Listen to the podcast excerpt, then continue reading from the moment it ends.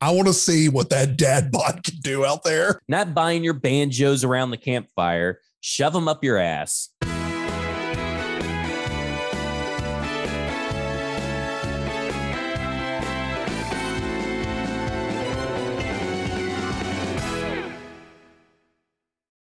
Welcome in to Football and Other F Words. My name is Zach Lyons. You can follow me on Twitter at FWordsPod.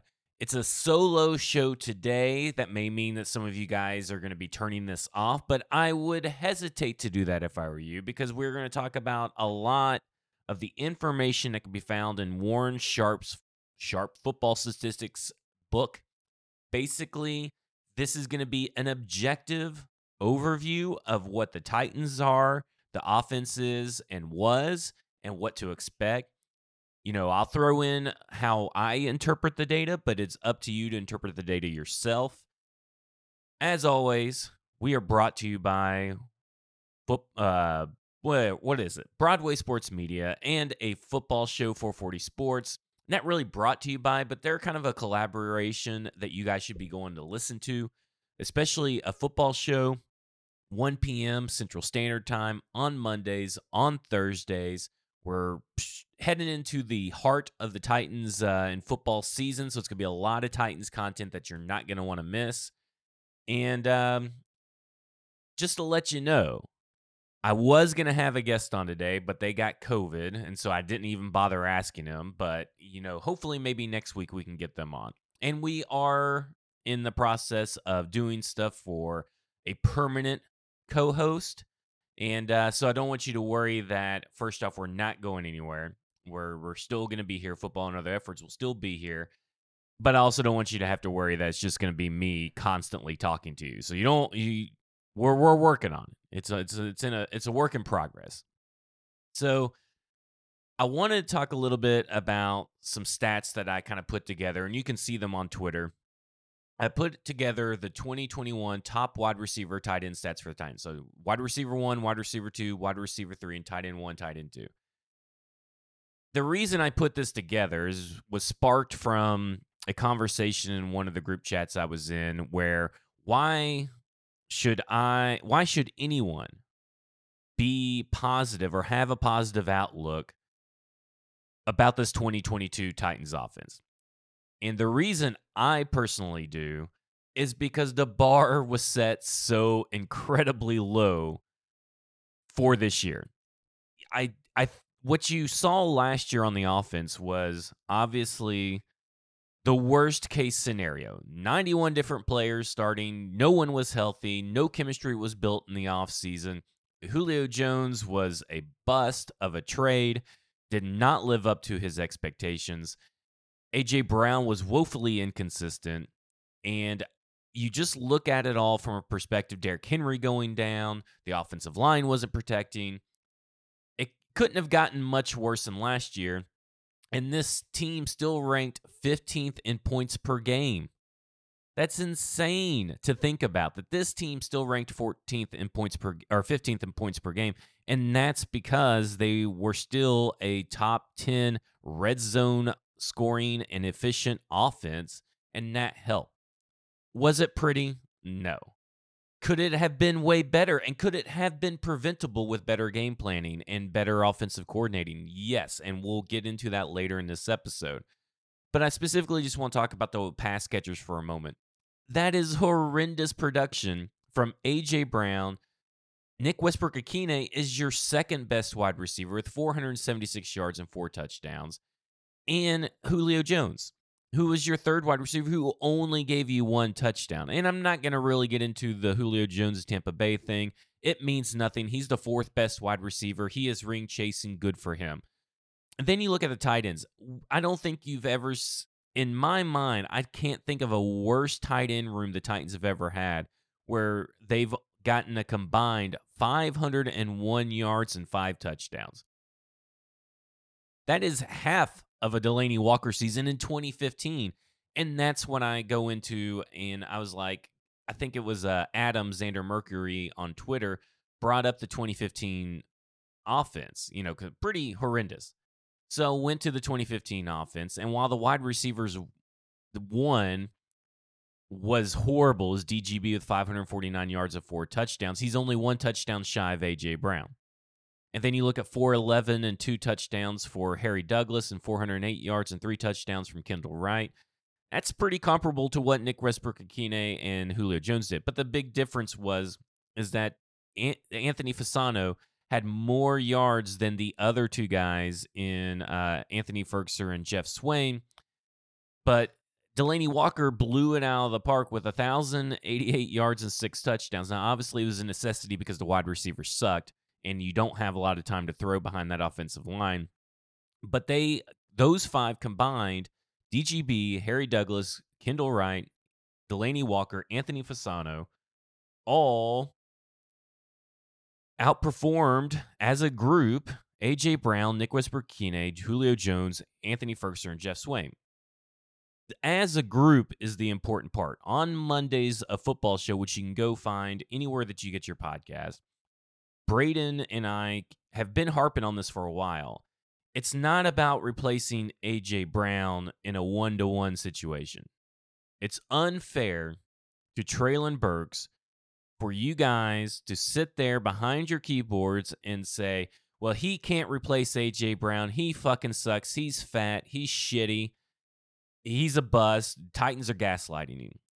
It's not his job to replace AJ Brown. And Jon Robinson went into that in uh, the press conference on Tuesday. He talked about that. It is Treylon Burks' job to come in and be the best version of Treylon Burks he can be. Now, whether that is going to be completely duplicating what AJ Brown does, surpassing AJ Brown, whatever. Right now, that's not fair to him for him to be compared in that way.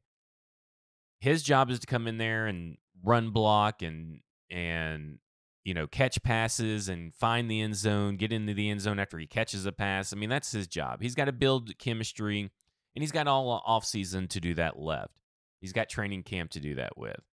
For for me, I think it's, and I said this the night he got drafted, that poor Treylon Burks' career will constantly be compared to AJ Brown, and it's un it's unfair because again, this is I like to call it a wide receiver by committee.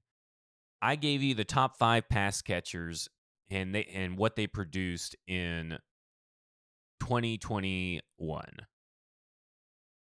And it was it wasn't anything special, right? I mean, we're talking about a team that basically got 2,280 yards and 15 touchdowns out of five people. That's not very good. We know that the wide receivers in 2021 were horrendous at getting separation. They were not only the last place team in the NFL at gaining separation, the worst team, they were worst by a wide margin enough that you can noticeably see the New York Giants, who were 31st, ahead of them. So, what were we expecting from Ryan Tannehill when you look at now? Listen, all this stuff is aggregated after the fact, right? You know, when you're watching a game, it's really easy to blame the quarterback, the play calling, because that's mainly what you see on the TV, unless you watch all 22 or you have access to someone that watches all 22 their content this is essentially you're looking at it saying well ryan Tannehill stinks because you see the quarterback you see the quarterback make the throw you very rarely do see the plays develop down the field and they still ranked 15th in points per game i'm not saying that the titans offense in 2022 with the addition of tim kelly and the addition of other pieces will be some great top three offense, but it's much like your expectations for the defense heading into 2020 for the Titans.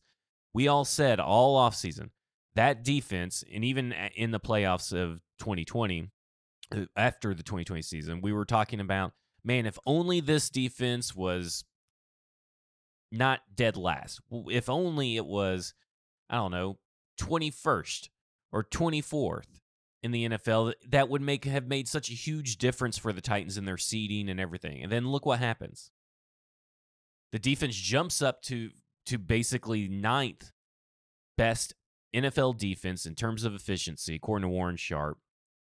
And they go 12 and 5 and get the number one seed. They then, that defense then goes on to get nine sacks of Joe Burrow.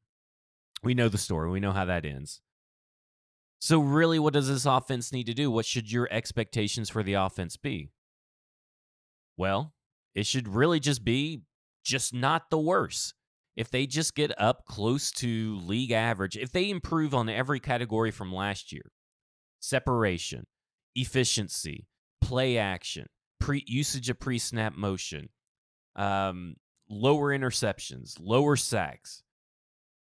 It's not that hard, and most of you believe that that's going to happen. Then they're still going to be a force to contend with in the NFL. I I, I think people forget that they beat Matt Stafford, Josh Allen, and Patrick Mahomes last year. I understand that that playoff game has left a horrible taste in your mouth. Can't go back and change it. And I'm with you. I hate that playoff game. And it's time for that this team, it's not just Ryan Tannehill for me. This team has to prove it that they can do it in the big games in the playoffs at home.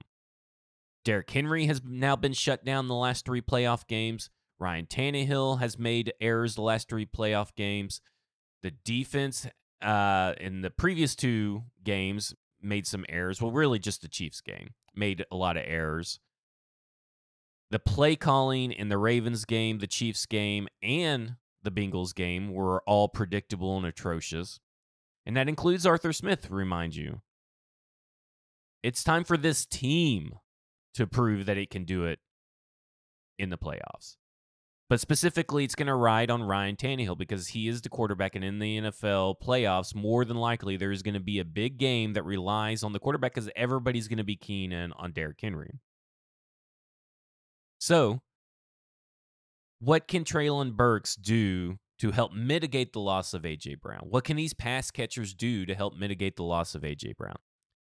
Specifically, all of these, or generally, all these pass catchers just need to be better than their counterparts in last year. That's such a, a low bar, like I've already said, and like I put on Twitter, which you can follow me on Twitter at FWordsPod. But they still have a massive void to fill. The immediate technical response is Treylon Burks.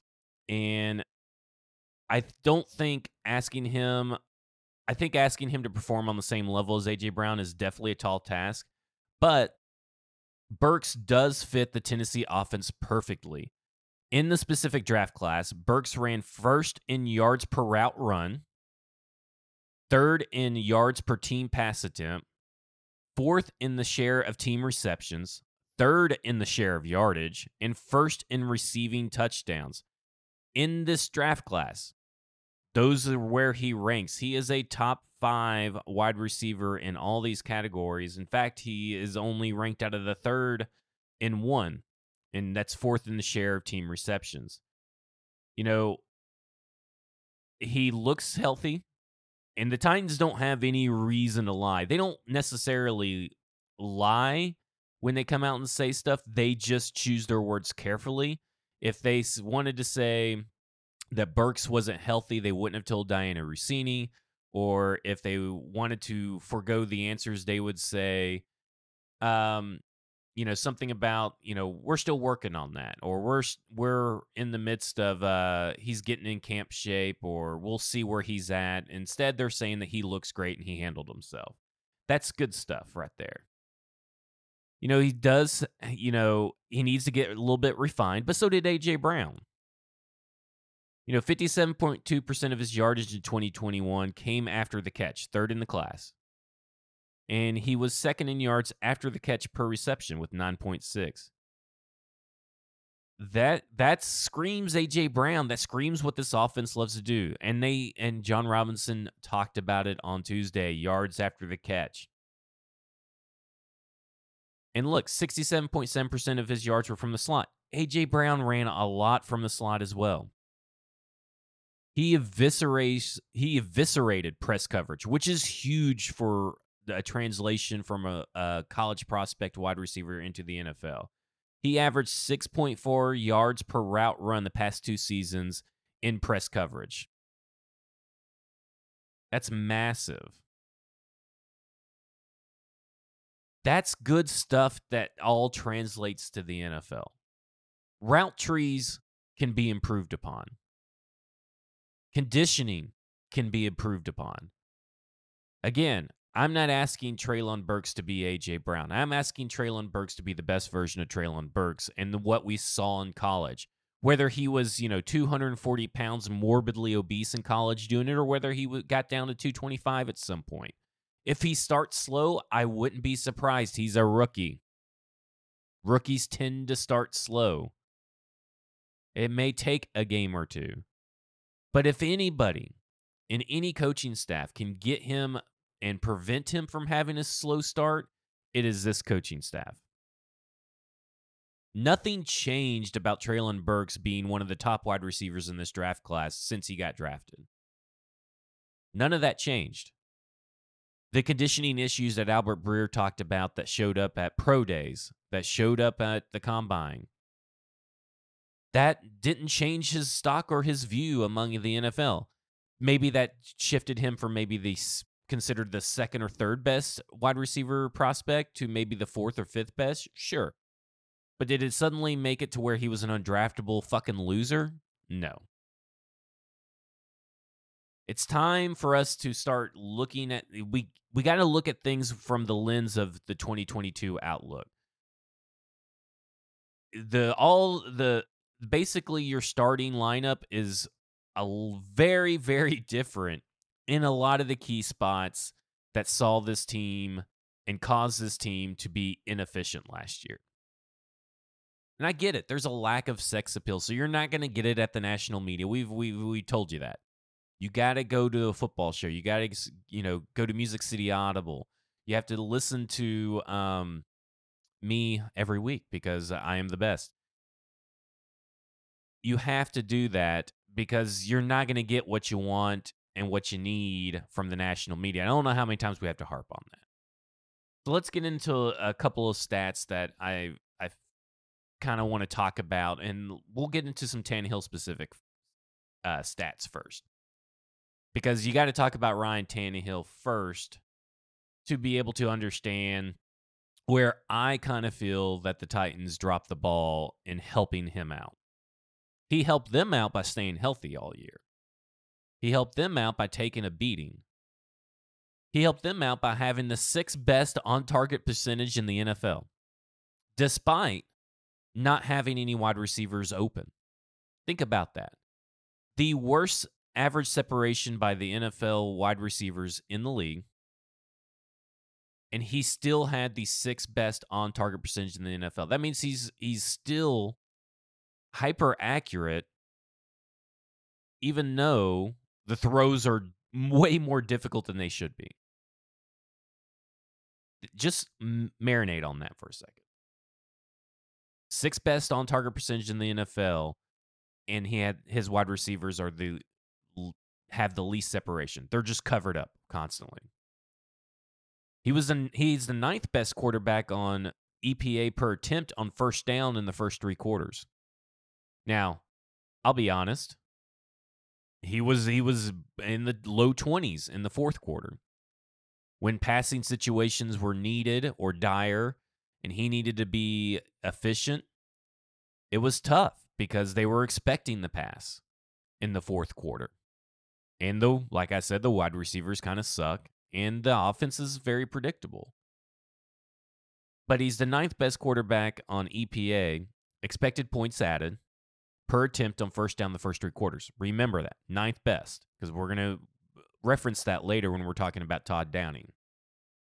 And look, why he wasn't even maybe top 10 or even top five in as many categories as he was in 2020, he still posted more often than not, and we're talking way more often than not, positive expected points added stat- stats in a lot of the categories. And he was still accurate on roughly 75% of his deep throws. With no one. Now, maybe those three games that A.J. Brown got over 130 yards really helps, you know, with the, this category. That, that, could, that could definitely be true. But you got to remember, out of the 14 games A.J. Brown played in the regular season, he only had four over 90. The rest were way lower. And he got targets. Don't forget, AJ Brown had all those drops. And this is not to bash AJ Brown or say AJ Brown wasn't great. I am just saying that he's people forget how inconsistent he was and how the majority of his production came in 3 games. That's just facts. That's not opinion. That's that's facts. So, as I said, this go the reason I wanted to start with that and talk about the wide receivers, I also want to talk about now the offensive coordinator. I think we all know that Todd Downing was no Arthur Smith. Todd Downing didn't have the weapons to work with like Arthur Smith. To me, this goes into the game plan and how perplexing it was. It's not that Todd Downing went drastically different from Arthur Smith's game plan. It's that that's the slight deviations from that he made, the slight changes in play calling were enough to hinder the Titans offense from being productive. And that's because, and I said this on the show on Monday, the way the Titans play football or prefer to play football, running the ball, play action passing, and good great defense leaves a small margin of error, which is unfair for any quarterback to have to come into because they do not have current well, as we know, we don't know what Tim Kelly will bring, but they don't have a way of letting the passing game be independent of the run game. In fact, Todd Downing has gone on to say that he can't use play action as much as he likes because uh, people don't fear the running backs, even though while it may not be as effective, it's still effective with a lesser running back. You can look across the league and see that you specifically in San Francisco. I mean, we're talking about Elijah Mitchell, Raheem Mostert, you know, guys that nobody really knows about and play action still works. Anyway, I digress.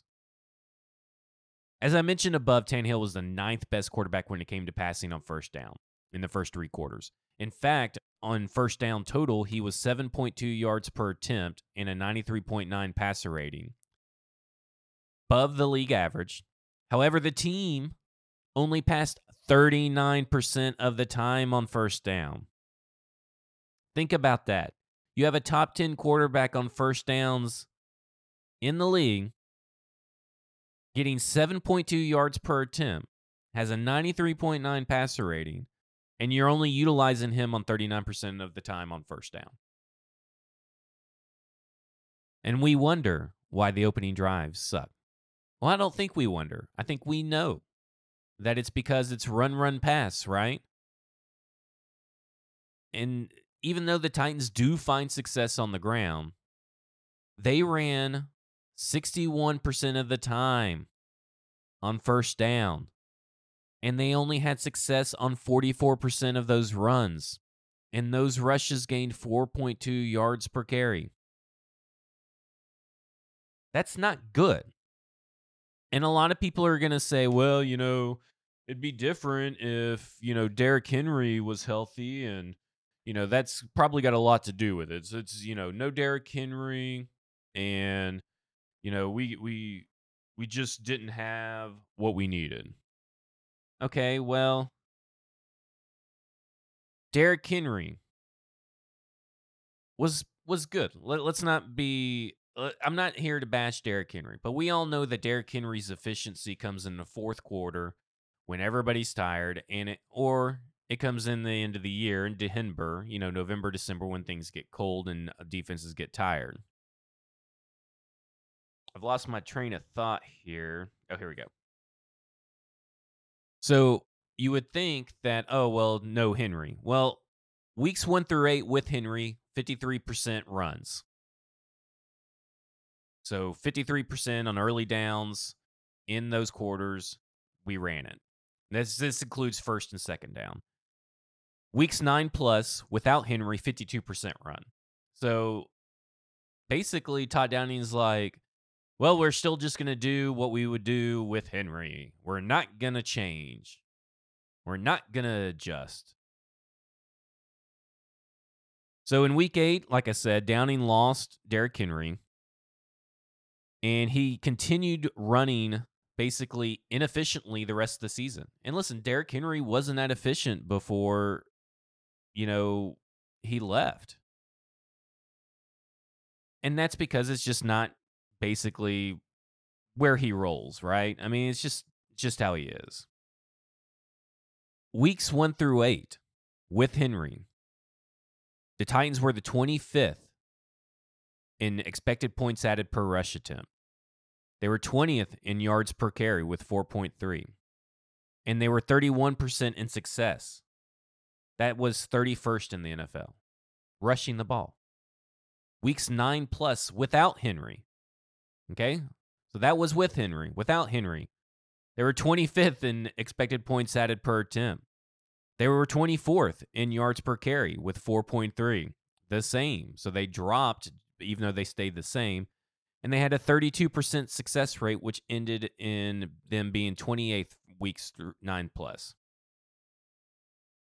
So you have to ask yourself, why in the world would you keep running when you have Ryan Tannehill, the ninth best quarterback on early on first down when passing the ball? That's the question on everybody's mind is why. Now, listen, this is where an analytics guy I feel can come in and really help help the team. Someone should be. I mean, listen, listen. They don't even have to hire an analytics guy. They just have to literally read this book. This book is like thirty dollars. Read this book. I read it every year, and it's the same stuff most of the time. Like, you know, bashing Mike Zimmer or you know talking about this or that. It's it's all here. You know, there's a section about the Colts and what Frank Reich had to do in 20 he wrote about it in 2020, what Frank Reich had to do to get the best out of Carson Wentz. Now, I'm not saying that Frank Reich read this book and did it and did it because of the book, but he did the things that Warren Sharp said he needed to do, and guess what? It worked. And I go back and I look at Derrick Henry again,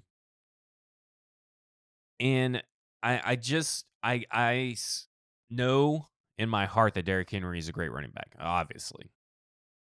But you have to work independently and you have to pass more and be less predictable. And that's the whole point of all this. You know, I talked about play action usage and pre snap motion, about how that benefits Ryan Tannehill.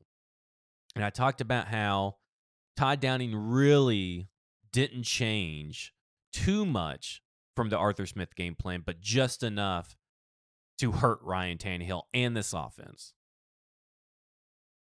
You know, play action usage. He was the third most in the NFL in 2021, but they were first in 2020. Not that big of a deal. And that's that's okay. I I get that his philosophy and his viewpoint of play action when Derrick Henry went down wasn't the smartest but that's his viewpoint, and it that didn't really hurt the NFL too much. Would you like to be first? Yes, you have Derrick Henry, you have a run game. While it's inefficient, teams in the moment don't really know that, right? They're not thinking, "Oh, well, they were pretty inefficient last year. I don't think I need to worry about play action." You play action helps. It helps you gain your wide receivers gain separation. Could they have gone from 32nd to maybe 28th if they had used more play action? Quite possibly. Could that have helped? Yes. Pre snap motion usage is where it really just makes you want to bang your head up against the wall. They were 12th in pre snap motion usage in 2021 after being fourth in 2020. Now, that may not seem like a big difference with me saying it out loud, but that is the an 8 rank drop. And if you look like if you look at the stats at why Tannehill has been successful under Smith, it was mainly because of the pre-snap motion. And in this year, no team in the NFL saw as large a jump in offensive success from pre-snap motion as much as the Tennessee Titans. The Titans went from 5.7 yards per attempt without pre-snap motion and jumped up to 7.8 with it. Why not use that more? That is insane to know or could have known if you paid attention that Ryan Tannehill benefits from play action and pre snap motion more than any NFL quarterback probably in the league. And it right before your eyes in the season, if you had someone doing their job as analytics would be able to tell you you need to utilize more pre-snap motion. You are getting basically 2.2 or 2.1 more yards per attempt when you use it.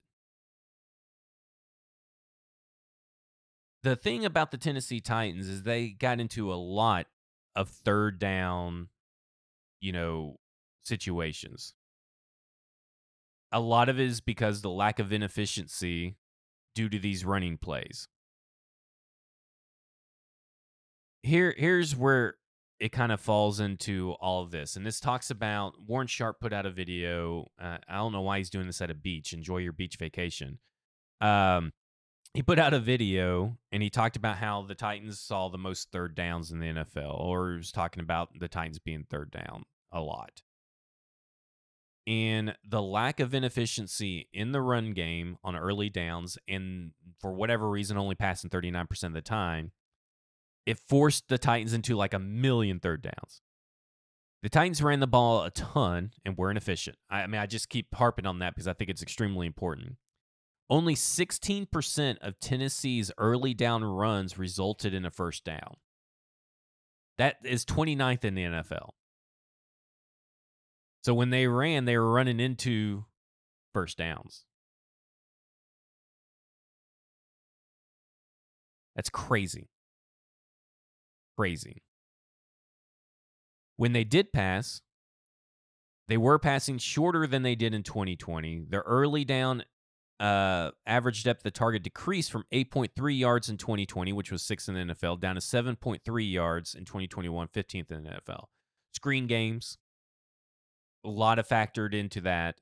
And I talked about that when Todd Downing got hired that they would be doing more passes to the running backs out of the backfield. That has a lot to do with it. 36% of early down tips were thrown beyond the sticks in 2020, which ranked first in the NFL. So that means in 2020 with under Art Smith, 36% of the early down attempts from Ryan Tannehill went beyond the sticks. That dropped to 30 in 2021. They faced a ton of third downs, and the third downs they faced did not have as many yards to go because they were doing run, run, pass. And the runs were, while ineffective, were gaining enough yardage to put them in um, good enough third down situations. In 2020, just 17.8% of Titans' offensive plays were third downs, which ranked fifth fewest in the NFL. So 2020, fifth fewest, 17.8%. That jumped from the fifth fewest to the sixth most in 2021. That is insane. So they faced the sixth most, they had the sixth most, most offensive plays that were third downs. They ran the third, sixth most third down offensive plays. In terms of raw numbers, what does that mean? Titans' third downs faced in the first three quarters by year 129 in 2020. That's the third fewest in the NFL. Compared to 170 third downs faced in 2021, second most in the NFL. The second byproduct on third downs is the Titans averaged only six one point yard, six point one yards to go, which ranked third in the NFL. That's technically, remember, six point one yards to go when you're at third down is technically, I guess, good in this case. Um, it doesn't sound like it because you're talking about two yards and two yards, but I guess a lot of people may face more third and longs because they got sacked or something like that. And because they didn't have to travel far, they converted third downs at 47.1% rate, which was the third best in the NFL. So that's clearly correlated to having the third best yards to go. So on one hand, Downing can like go out and say, "Well, you know, we were we were great on third down. We converted a bunch of them." But he's technically ignoring the fact that he they saw the most in the NFL. So at some point, what's got to give? And I think what's got to give is basically the Tennessee Titans have to be, have to pass more. And I know that sounds crazy because everybody hates Ryan Tannehill, but in the end, that's probably what got to happen. You know, the reality was the early down offense was so bad and inefficient, and consistently so, that they faced way more third downs than what they needed to convert. They they should be bypassing third downs, not hoping for third downs. And when you're getting third downs at such a high clip, you are while you're keeping their defense on the field, it's taken way too long for you to score. And I would rather my offense focus on, you know, skipping third downs than to always be forced in them. Downing could have been better in 21. He could also have been worse. He wasn't able to be, you know, he could have been worse if he wasn't using play action at, eh, at third most. And he was successful inside the red zone, despite not having the best targets for the red zone. I mean, you're talking about Jeff Swaim with three touchdowns. You know, adjusted games loss by injuries. They were the sixth healthiest team in 2020. They were the 10th health, healthiest team in 2021. Now, that's by basically adjusted games lost because they were winning 12 games. So just think what they could have done if everybody had stayed healthy. I'm not saying they could have gone 17 0, but it's not really out of the question. I think at this point, while the division is still terrible, it is improving. But I think at this point, there's a lot of reasons for optimism if everybody stays healthy. If Treylon Burks can be the best rookie version of Treylon Burks in 2022, if the pass catchers as a whole can be better than the pass catchers last year, if the defense stays the same or improves slightly, if Ryan Tannehill is protected, and if Todd Downing can and Tim Kelly can improve pre-snap motion usage, can improve getting out of third down situations and avoiding them, and can improve early down passing and explosive play rate. I forgot to even get into explosive play rate, which was dropped tremendously from being in the top five to bottom five in one season. Again, injuries, no Derrick Henry, and lack of separation leads into that explosive play. They just have to improve the offense and make it marginally better. Instead of being a top five or bottom five offense. They don't need to be a top five offense. They just need to be a top 15 offense in most of the metrics. And really, they probably could be a little bit less if they're maybe a, you know, maybe they're 20th in pass attempts and 21st in passing yards and 24th in passing touchdowns or something. As long as they are an efficient group, that's all that matters.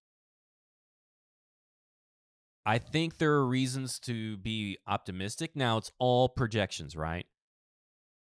I think that uh, pro- positive projections for this offense and negative projections in, of this offense, no matter how you feel, whether you're negative Nancy or positive Paul, they're both grounded in the same reality that's based on projections. It's based on everybody staying healthy. It's based on Tim Kelly making an impact. It's based on Ryan Tannehill just getting marginally better it's based on a lot of things that are projections. But that's all we have to go on for now. But if you're looking at everything I presented to you and didn't roll your eyes out of the back of your head because I know some people are gonna, you know, end up being in my mentions or being in my DMs saying, "Well, you just defended Tannehill the whole time." Look, Tannehill still has to perform in big moments. All the stats, all these numbers, all this data, all this play calling from Todd Downing, ultimately, it's up to Ryan Tannehill to execute in the playoffs. And I've said it from the get go. Ever since that ended, I have to see it to believe it. But it's so much harder to replace a quarterback like Ryan Tannehill than you think. And I think, and technically, what could be viewed as a contract year for Ryan Tannehill with, on paper, a better pass catching group than what we saw on the field for most of 2021 that he can be better he can have a better regular season. Does that translate to success in the playoffs? Not necessarily. Am i asking you to buy in and and move on from the 2021 disaster no be who you want to be if you want to wake up and be miserable and think about Ryan Tannehill in a negative light every morning, look, you do that. I'm just here to tell you that 2022 has a chance to be totally different than what you saw in 2021, and you should at least open your mind to that fact.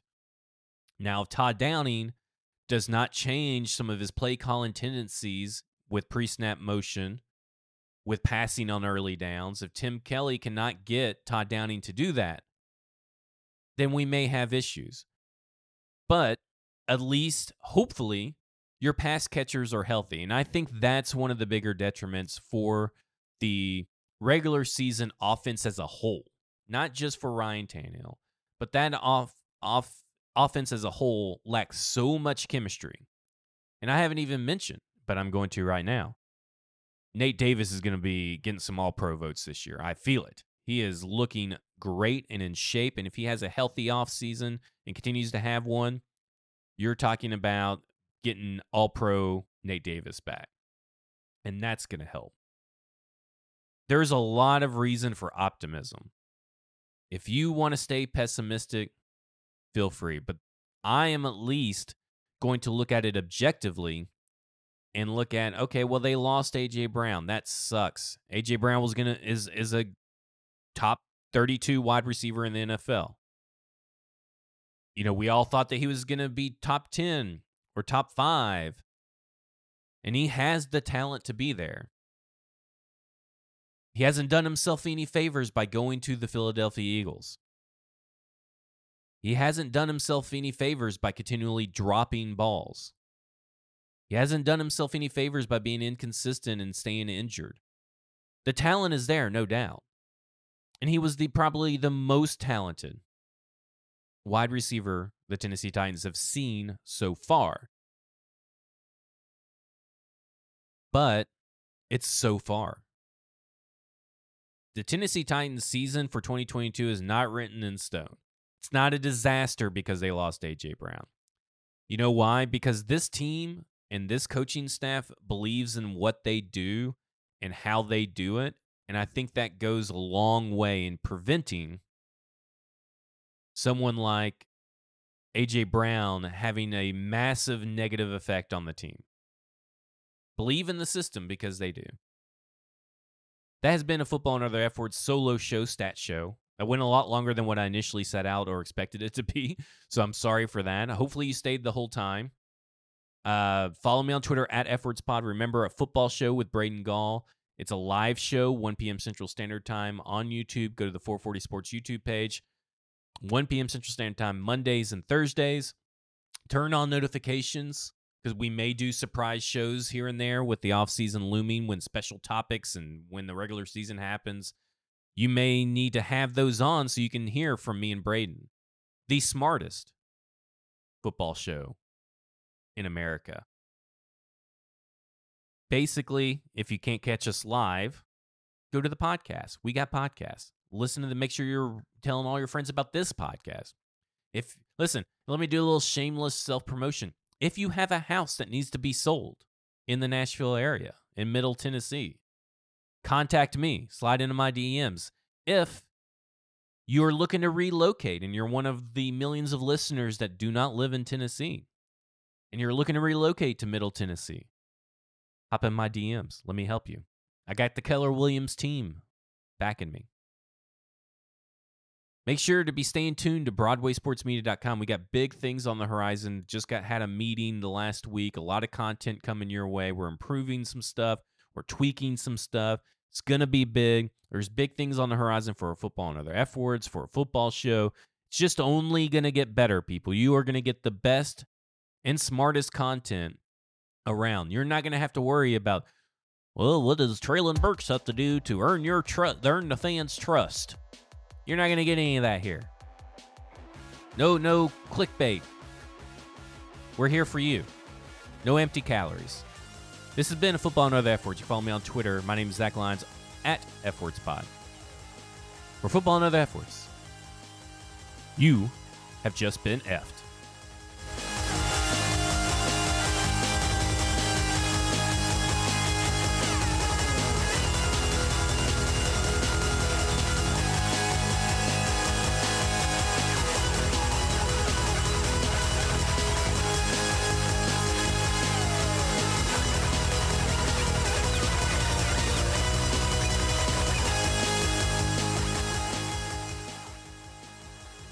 Broadway sports media production.